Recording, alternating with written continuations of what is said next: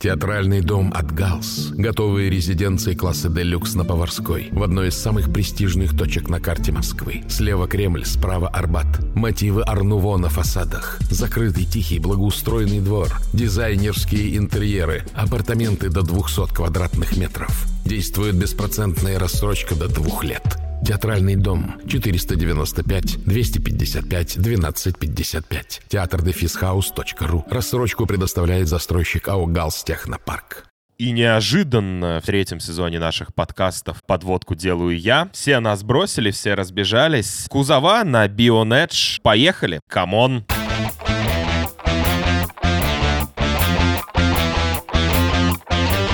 Да, остались мы с тобой, Кирюха, вместе, вдвоем, потому что только мы это смотрим, только мы это комментируем, никто нас не любит, никто нас не смотрит, а там, между прочим, было гораздо забавнее и интереснее, чем в Формуле 1. Если вы что-то послушали про старты гонок с открытыми колесами, то вы ничего не знаете про старты гонок. Привет, Кирюх.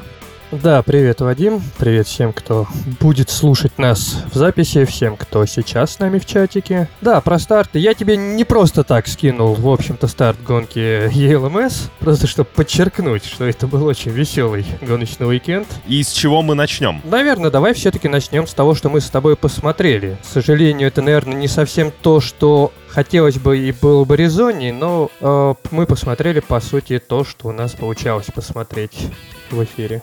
И это европейская серия GT4. Замечательные гонки. GT4, Монца. Мы с тобой посмотрели спринтерскую гонку, которая была длиной в час. Это тоже до какой-то степени колхозец. Там есть известные названия команд, но очень много неизвестных мне гонщиков, но встречаются и знакомые фамилии. Но начать хочется с абсолютно идиотского старта одного из двух Макларенов. Там старт происходит сходу, стоит это озвучить. И выходя из последнего поворота в Монце, ты сейчас подскажешь, кто это был. Так вот, гонщик решил, что ему хочется отправиться в бокс. Он настолько увлекся поворотом руля вправо, что вместо того, чтобы уйти на стартовую прибую, начал заезжать в боксы. Увидев, видимо, слева от себя не второй Макларен, а стенку, он резко отрулил, вернулся на свою позицию до стартовой линии, получается, совершил обгон до стартовой линии, за что был наказан. Абсолютно идиотский поступок. Ты, Кирюх, подскажи, кто это был? Это был 32-й экипаж команды United Autosports, в общем-то, известный нам по прошлому году. Я забыл, кто принимал старт, по-моему, принимал старт Дин Макдональд.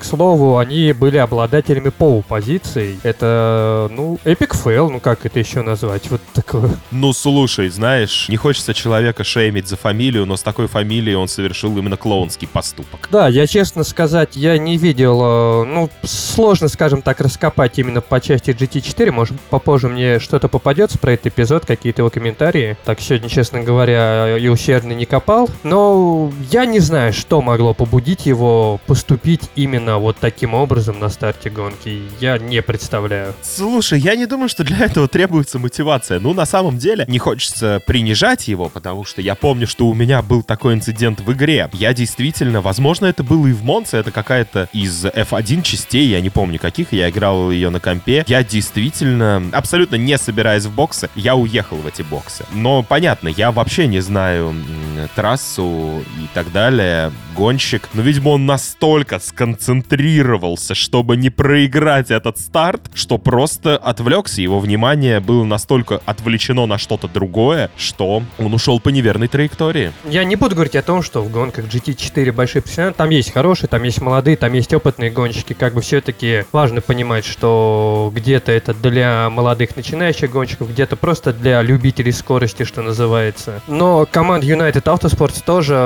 опытная, сильная, мастеровитая. Если бы, знаешь, это был какой-то такой местечковый коллектив, и они так вот случайно заехали на полупозицию в квалификации, и гонщик просто растерялся, просто потому что он стартовал там, к слову, в гонке вот в этот уикенд в Монце в GT4 46 автомобилей выступало, это реально толпа. Те, кто видел и видел это действие в первом повороте, это мощное зрелище, должен сказать. Если бы это был гонщик, который весь свой опыт имел, там стартует там в 20-х местах, да, вот в этой мясорубке, где вот в первых поворотах главное выжить, то, наверное, это было бы немножечко понятнее. Все-таки Юнайтед, э, хоть они и дебютанты в GT4, они, в принципе, очень опытные. Выступали они в гонках GT, выступают они в Олимпе 2, ну, то есть, и абы кого тоже не посадят. И вот именно на этом фоне у меня вот это особенно непонятно, что, как и почему. То есть, знаешь, это тот случай, когда так много вопросов и так мало ответов. Я еще раз повторю, я не думаю, что он растерялся. Это не растерянность. Я думаю, что его внимание было слишком увлечено чем-то другим. Гонщики должны до автоматизма знать гоночную трассу. И вот этот автоматизм из-за того, насколько он был, там, не знаю, следил за по зеркалам, возможно, за другими автомобилями, еще что-то. Или, возможно, он в этот момент там следил за какими-то электронными показателями, ну, в принципе, показателями машины. Фиг его знает, но есть ощущение, что он был чем-то очень увлечен и не сработал автоматизм, который у него должен быть в голове. Ну, условно, как те, кто умеют водить машину, или те, кто умеют водить велосипед, или те, кто умеют плавать, они не думают, как это делать. И, в общем-то, там, я не вожу автомобиль. Очень хорошо понимаю, что люди, которые водят автомобиль, они зачастую многие повороты, там, во двор, например, заезжать, да, тем более, если у тебя там есть стационарное место парковки, или в гараж, например, парковать машину. Они делают это на полном автоматизме, не контролируя как-то мыслительно этот процесс. Но вот здесь просто не сработал этот автомат. Почему он не сработал? Ну, надо узнать, потому что причины могут быть совершенно разные. Может быть, он был просто немножечко не выспавшийся. Тогда он очень долго просыпался. Так или иначе, важно отметить, что весь э, уикенд, в общем-то, в европейском GT4 свелся не только к этому эпизоду, просто это нам он очень в душу запал. Не часто такого видишь, да еще в прямом эфире, еще и комментирует гонку. Так или иначе, важно отметить, в принципе, э, для самой команды уикенд прошел достаточно хорошо. 23-й экипаж, напарника как раз 32-го, э, сейчас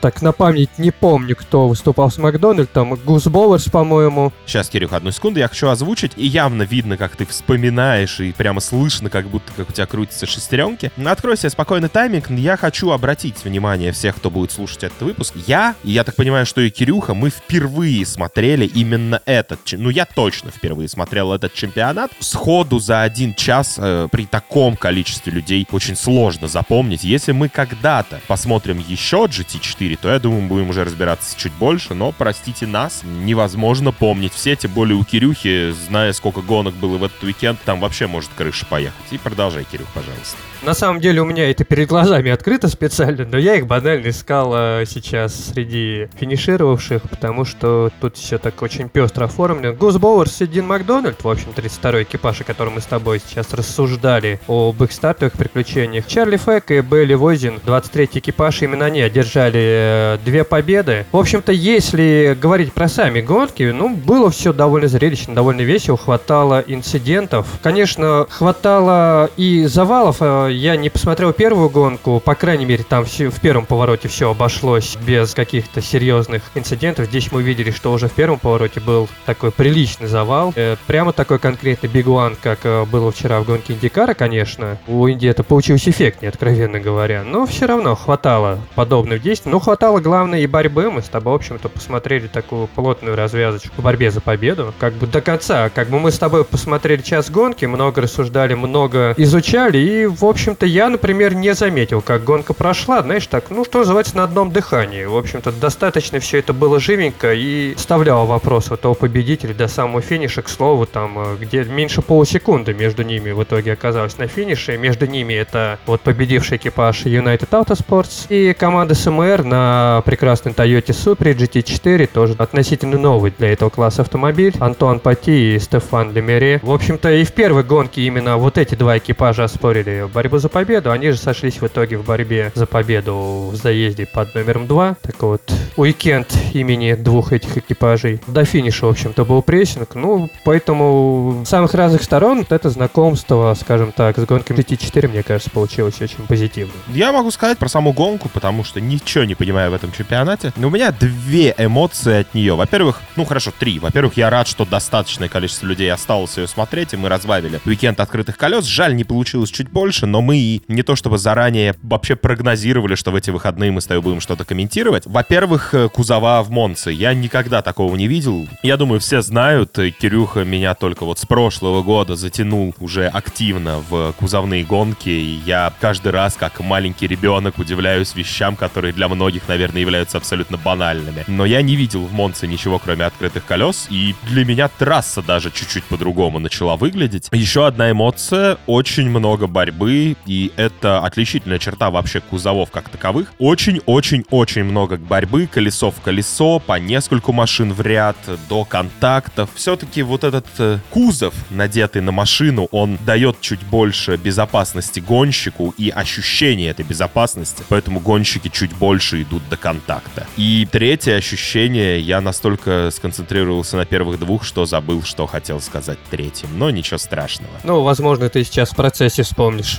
Я доволен тому, что мне удалось с тобой прокомментировать эту гонку. Мы с тобой обсуждали, может быть, мы еще когда-то доведется нам GT4 комментировать, но, конечно, есть уже внутри кузовов, а я уже, хоть и как маленький ребенок, но уже посмотревший что-то в кузовах, могу сказать, что GT4 это, конечно, колхозец. Прям выглядят они как-то более колхозно, чем то, к чему я привык в кузовах. Последнее, что отмечу, это единственный чемпионат, который я видел за последнее время, где BMW похожа на адекватную машину. Да, это мы в трансляции тоже как раз отметили. На самом деле, чтобы немножечко расставить точки над «и», там вот ты упоминал, что смотрю, не смотрю. Я гонки GT4 смотрел достаточно мало, просто в силу того, что они обычно идут как гонки поддержки, и в этот же уикенд есть еще гонки GT3. Часто, что в этот уикенд могут проходить вообще какие-то другие гонки. Ну, я не буду напоминать, что я, в общем-то, часто по выходным работаю, поэтому просто в силу того, что мы обозреваем множество гонок, есть гонки, которые в приоритете, есть гонки, про которые мы пишем на портале Фанформула. Естественно, что если мне доводится смотреть там GT3 или там э, это будут прототипы Лимана, либо это будет Имса, конечно же, приоритете будут они. Поэтому GT4 для меня тоже, если не темный лес, то знаешь, такой, где вот войдешь и, ну, долго будешь выход искать, скажем так. Примерно настолько же долго искать выход, как искал этот выход Макларен. Он искал вход. Да, он искал вход на стартовую прямую, а нашел выход с автодрома на питлейн. Давай, наверное, заканчивать с GT4 и переходить дальше.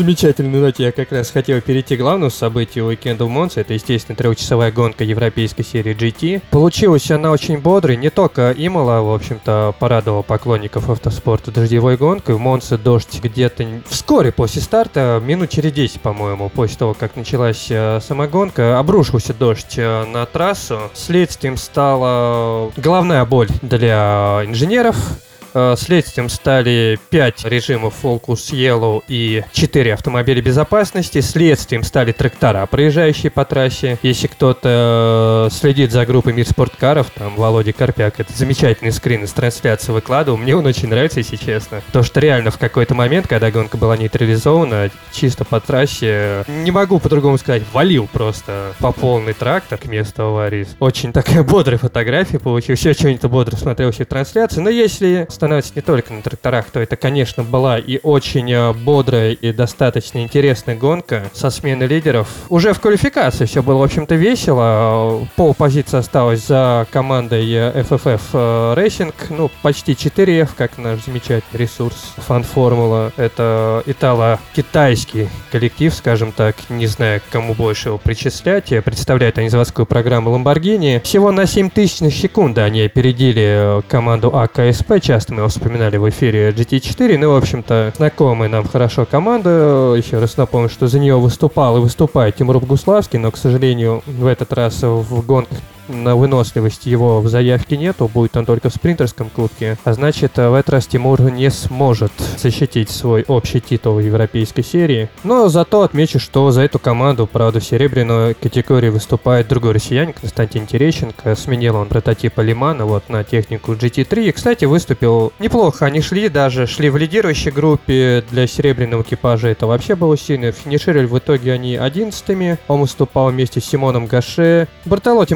Мапели и Кальдарелли стартовали с пола, но проблемы на их Ламборгини, проблемы с электрикой были, из-за этого машина фактически замерла на трассе. Удалось им вернуться в гонку, ну, там уже были все полимеры утеряны, скажем так. Поэтому были у нас и очень мощные разрывы покрышек. Вообще проколов было много. Не совсем понятно, с чем это связано. К примеру, босс команды ВРТ, про нее, кстати, мы сегодня поговорим еще и по поводу другой серии, это тоже довольно интересно. ВРТ, напомню, это флагман Audi в гонках GT3. Столкнулись они с такой неприятностью, как взрыв покрышки, и взрыв был настолько сильный, что левую заднюю часть машины в буквальном смысле размотала, щедро усеяв трассу обломками. Ну вот этот как раз момент я видел, видимо, где-то я наткнулся на нарезку уже. Конечно, выглядело это очень классно. Там не то чтобы размотало, там на протяжении длительного участка трассы все молотило и молотило этой покрышкой по э, кузовным элементам, которые все разлетались и разлетались и разлетались. Выглядело это достаточно жестко. Это выглядело жестко, это был печальный финал гонки для 32-го экипажа, единственного профессионального экипажа ВРТ в гонке. Были проблемы, был прокол и у команды Hauptracing, это такой замечательный розовый Мерседес в цветах, э, я думаю, известный всем уже теперь компании БВТ. Красовались они на машинах Racing Point. Ну, я думаю, да, сейчас нет болельщика автоспорта, который не знает о существовании BWT. Там также был прокол, но вот возвращаясь к Венсану Воссу, он э, посетовал, что Пирелли не доработали, проблемы были с резиной для мокрой погоды. Правда, вот Лука Штольц, э, как раз гонщик Haupt Racing, э, по-моему, он как раз и был за рулем, когда произошел прокол, он посетовал, что ну не факт. Возможно, это вот та огромная масса обломков все-таки, которую он старательно пытался объезжать, все-таки привели к этому проколу. Ну, сложно сказать, я достаточно много таких инцидентов по ходу гонки наблюдал, и тоже мне были вопросы, что ну это какой-то перебор. И, в общем-то, в основном, сколько я помню, все вот эти нейтрализации гонки и автомобили безопасности были связаны не столько с какими-то жесткими столкновениями и авариями, сколько вот с такими более локальными неприятностями, которые, однако, перерастали в такую глобальную проблему в плане безопасности самой трассы. Так что все это было довольно ярко, было интересно смотреть на то, как, в общем-то, сработают команды инженеры по части погодных условий. В итоге, конечно же, я не раз отмечал, что я болею за Мерседес, но мои фавориты традиционно для меня, ну, не знаю, я уже к этому привык, если честно, как поклонник московского Спартака, к вечной боли, в общем-то, в спортивных дисциплинах. Мои фавориты э, остальные шаги от победы. Рафаэль Марчелло, Дани Хункадели и Жюль Гунон. Это 88-й экипаж АКСП, представляет Мерседес. Это тот экипаж, в котором э, как раз выступал ранее Тимур Богуславский. В этом экипаже он продолжит, напомню, выступать, но в спринтерском кубке. Стали они вторыми. По словам э, Гунона, если бы вовремя сориентировались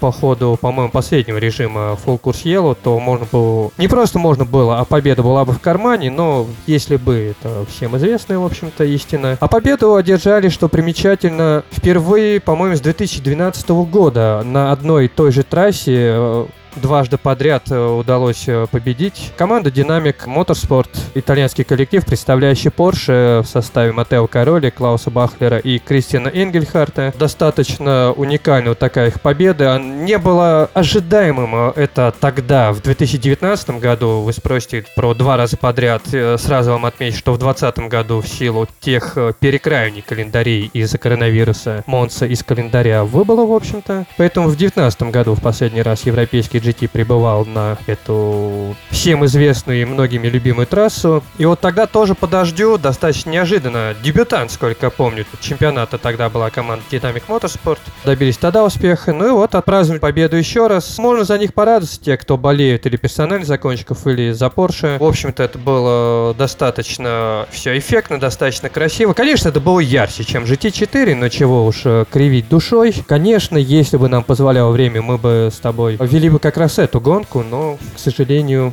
в этот раз не срослось. Но, с другой стороны, может быть, мы бы с тобой э, потом долго и активно обсуждали вот эти пять режимов э, Full Course Yellow, четыре из которых завершались автомобилем безопасности, и негодовали бы. Как так? Не стоит сожалеть о том, что не удалось, стоит радоваться тому, что удалось. Ничего страшного, что хватило времени у нас только на эту гонку в будущем. Будет хватать на большее количество событий. Не кузова мне все больше и больше становятся интересны, в том числе и благодаря тебе. Надеюсь, ты и наших зрителей заражаешь тем же самым. Да, очень надеюсь. Ну, приятно, что есть отклик, к слову, что и вот на трансляции гонки, даже гонки GT4, казалось бы, класс не слишком представительный в плане своего уровня, и все равно были зрители, которые следили с нами. Так что это здорово, здорово, что получается вот так вот вместе с э, уже нашей теплой компанией расширять кругозор, назовем это так.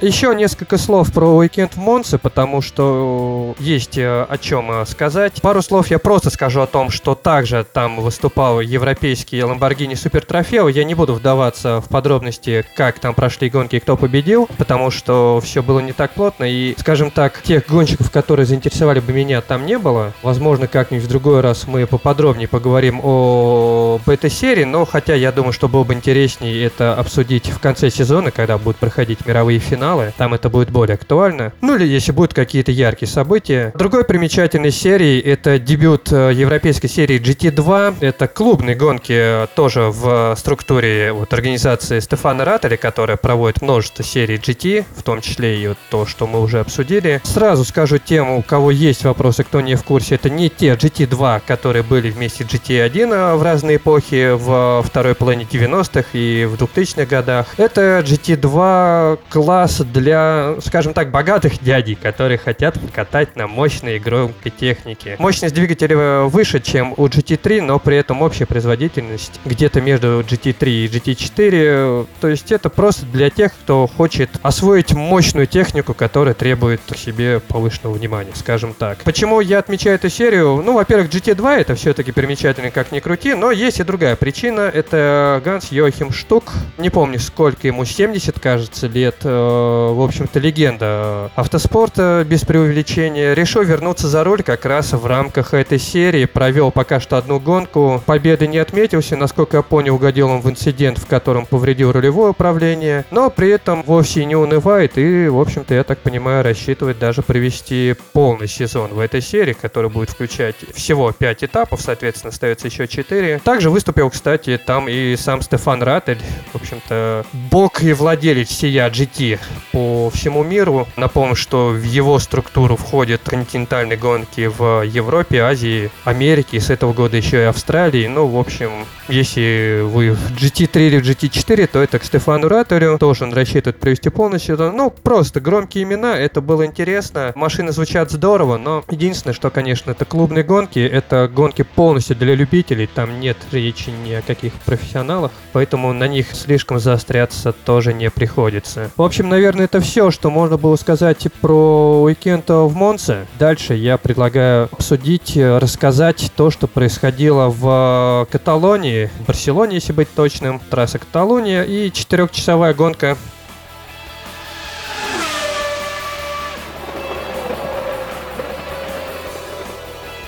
Расскажу я быстро о событиях, э, которые были в Барселоне. Это европейская серия Лиман, также там был Кубок Лиман, о нем будет э, пару слов. Я думаю, не будем мы э, очень близко, скажем так, его обсуждать. Тем более, что в четырех часах Барселоны, в общем-то, хватало интересного. Опять же, те, кто следят за группой Мир спорткаров, я думаю, видели этот материал. Я, честно говоря, ехал на работу, прочитал эту историю и просто очень быстро и с каким-то таким рвением, что едва не проехал свою остановку, принялся писать эту историю в группу. Хочется просто начать с нее, вы поймете потом почему. Команда Algarve Pro Racing э, выставляет э, свой автомобиль и также теперь стала новым техническим партнером для нашей команды G-Drive Racing. Дважды уже в этом партнерстве G-Drive выиграл азиатскую серию Лиман. Как ты помнишь, мы с тобой успели зацепить пару гонок в этом году. Наверное, не самые зрелищные из того, что мы видели, но это тоже было достаточно интересно. После того, как в Эмиратах завершился сезон азиатской серии Лиман, он, в принципе, принципе, всегда достаточно непродолжительный. В этот раз он был еще короче, уложился там буквально в три недели, в два гоночных уикенда. Команды отправились в Европу. Альгаровы столкнулись с проблемами уже при отправке, разделили их контейнеры. В итоге один контейнер отправился одним рейсом, а другой попал на печально известный Evergiven. Это баржа, баржа нет, не BMW, баржа это баржа, которая перевозит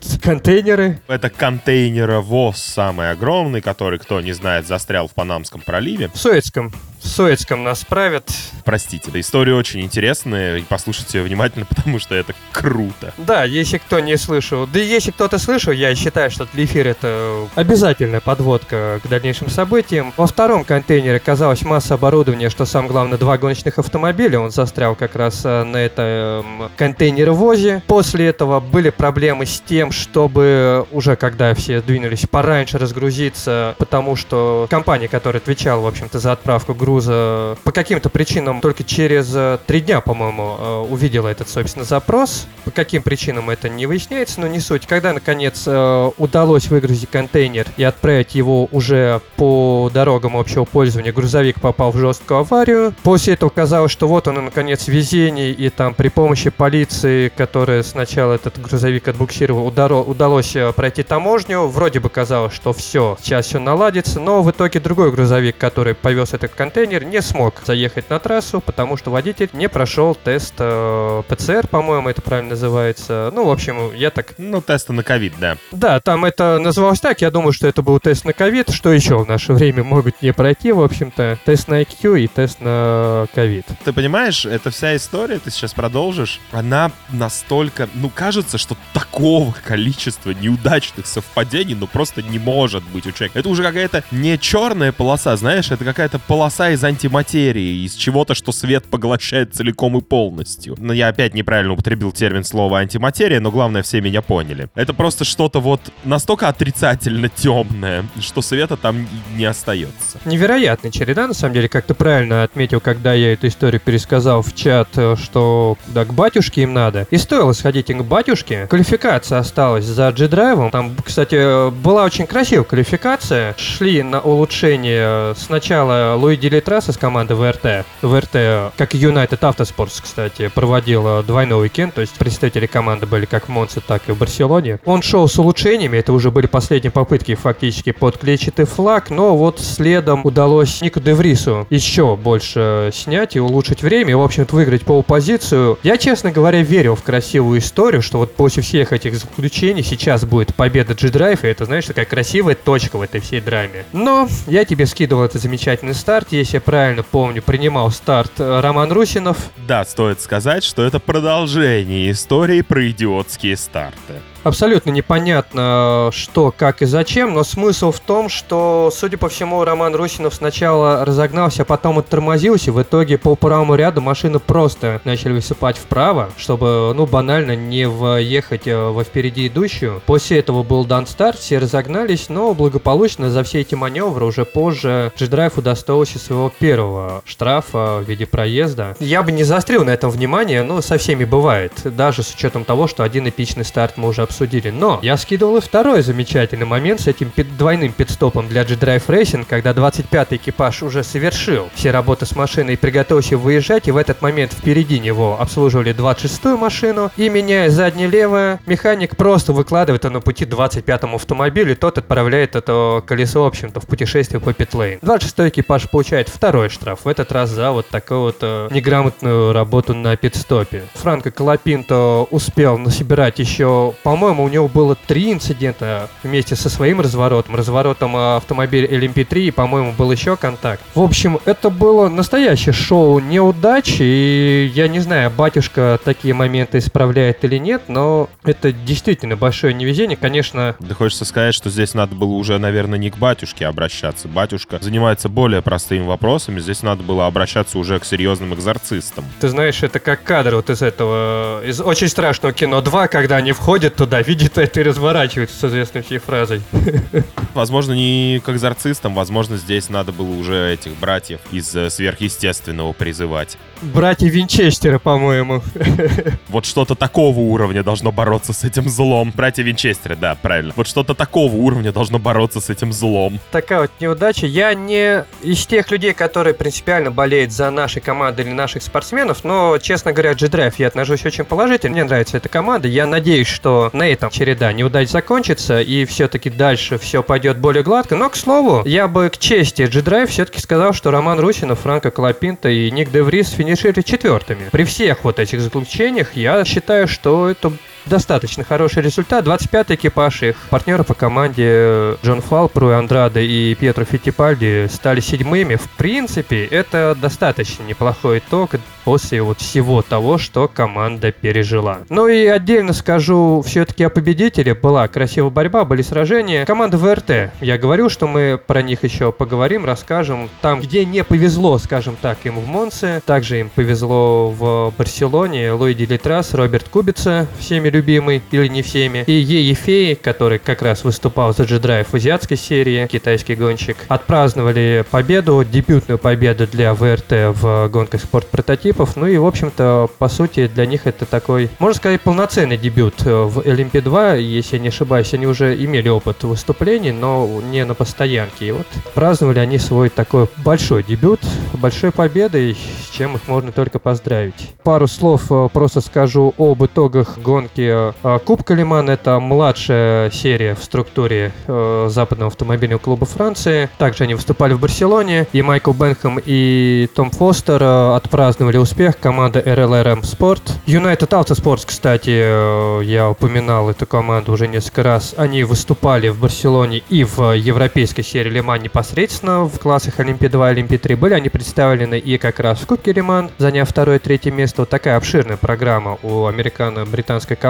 В общем-то, мне всегда такое нравится, то есть такой широкий подход, это очень здорово. Как к сведению скажу, что есть еще замечательная серия Лижье, где есть еще более младшие прототипы, так называемые P4, есть гоночные автомобили. У Лижье есть свои дорожные или полудорожные автомобили, если кто-то не знал. Хочется уже спросить, что это за прототипы. Ну, то есть, ты понимаешь, я когда слышу слово прототип, я представляю, ну, как этот термин, в общем-то, мне кажется, переводится расшифровывается. То есть, ну, прототип — это то, на основе чего, возможно, когда-то построят гражданскую машину, но прототипы настолько низкого уровня, я не знаю, из нее будут строить э, какую-нибудь бюджетную машину. Как они называются, все эти бюджетные машины? У них есть какое-то вот специальное название, я не могу сейчас вспомнить. Ну, подскажут в комментариях. Вспомнил другой термин. Ну, например, построят из нее какую-нибудь малолитражку. Такую, знаешь, двухцилиндровую. Вспоминается это песенка про АК-2.0. Если кто-то не слышал, поищите. Надо понимать, что Лежье это конструктор, а не крупный производитель, поэтому... Ну, с другой стороны, своя, пусть и не самая представительная в плане наполнения пилотона серии, но она тоже существует. В нее мы, конечно, копать не будем, но просто ради того, чтобы озвучить то, что происходило в Барселоне, тоже, я думаю, смысл упомянуть ее был. Еще несколько слов хотел отметить Porsche потому как производитель провел достаточно успешный уикенд. Помимо победы в гонке 3 часа Монцы, ну или просто трехчасовая гонка в Монце, как бы у нее такого официального полного названия, конечно, нет. Это, наверное, самый крупный успех. Победили также вместе с командой TFT Sport они в классе GT3 Кубка Лиман, который э, только что упомянули. Кроме того, есть большая и довольно важная победа в другой серии. Я думаю, они уже многие слышали, многие знают гонку 24 часа Нюрбургринга и что она проводится непосредственно непосредственно по великому и ужасному Нордшляйфе. У этой трассы есть и своя гоночная серия. Должна она была стартовать раньше. Это на самом деле второй гоночный уикенд. Было как раз в эти выходные. Гонка прошла в субботу. Но из-за суровой погоды в день первого уикенда там э, было около нуля градусов и шел снег. Просто не было возможности ее проводить. Я помню, даже мне писали о том, что ну как же так, профессионалам ничего не должно быть страшно. Но важно сказать, что там порядка 140 экипажей, и из них лучше лучшем случае 30 с небольшим это реально профессиональные гонщики. Поэтому страшно представить, что было бы с остальными, если бы гонку все-таки провели. Но так или иначе, в этот раз э, погода благоприятствовала. Сезон наконец-то удалось запустить, и победу одержала команда Manta Racing. В общем-то, это фактически призаводской коллектив Porsche, который ведет э, заводскую программу производителей, в том числе вот в классе GT в Лимане. Представляли экипаж Майкл Кристенсен, Кевин Эстре и Ларс Керт. Э, в общем-то, все представляющие заводскую программу. Ну, Ларс Керн, он э, полуинженер, сколько я помню, то есть это не совсем профессиональный гонщик, но, тем не менее, по-моему, мы видели как раз э, его победу в Дейтоне в классе GTD, ну, вот сейчас стартуют они в победе в серии NLS. И еще один успех Porsche, это просто в двух словах, есть еще серия Super Type когда-то мы с тобой уже обсуждали, что японцы любят называть ее с приставкой Super, так вот, фактически это их серия гонок на выносливость тоже, Потому что они считают же себя избранными и крутыми, да, поэтому у них все супер, это же японское. Впрочем, и мы, я думаю, иногда употребляли лет 20 тому назад по отношению к японской технике такой же эпитет, поэтому, ну, справедливо, справедливо. Да, соглашусь. Там тоже состоялся, в общем-то, уикенд, и клиент Porsche держал там победу. Таким образом, в общем-то, Porsche вот так э, выиграла сразу 4 э, гонки в классе GT3, да еще и, в общем-то, на двух, получается, ну, не континентах, частях света, наверное, правильно сказать, все-таки Хотя не знаю, как правильно отнести Японию, но не суть. В общем, победа в четырех разных гонках это, в общем, ну, хороший, красивый успех для клиентской программы. В общем-то, именно таким образом, чтобы совсем не углубляться в наш гоночный уикенд, потому как крупных гонок все же было не так много, и много времени уделить GT4, я вот, в общем-то, и хотел закончить свое повествование о прошедшем уикенде в гонках спорткаров.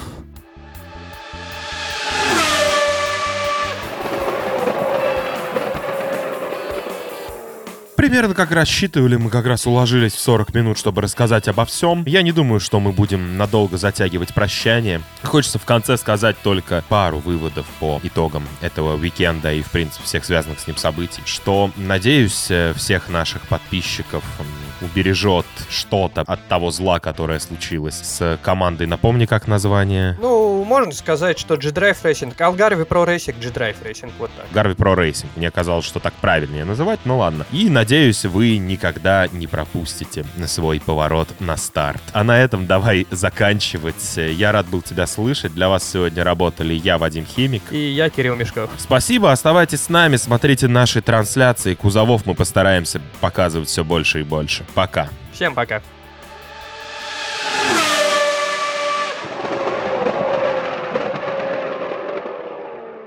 Театральный дом от Галс. Готовые резиденции класса Делюкс на Поварской. В одной из самых престижных точек на карте Москвы. Слева Кремль, справа Арбат. Мотивы ар-нуво на фасадах. Закрытый, тихий, благоустроенный двор. Дизайнерские интерьеры. Апартаменты до 200 квадратных метров. Действует беспроцентная рассрочка до двух лет. Театральный дом 495 255 1255. Театр дефис house.ру. Рассрочку предоставляет застройщик АО «Галс Технопарк».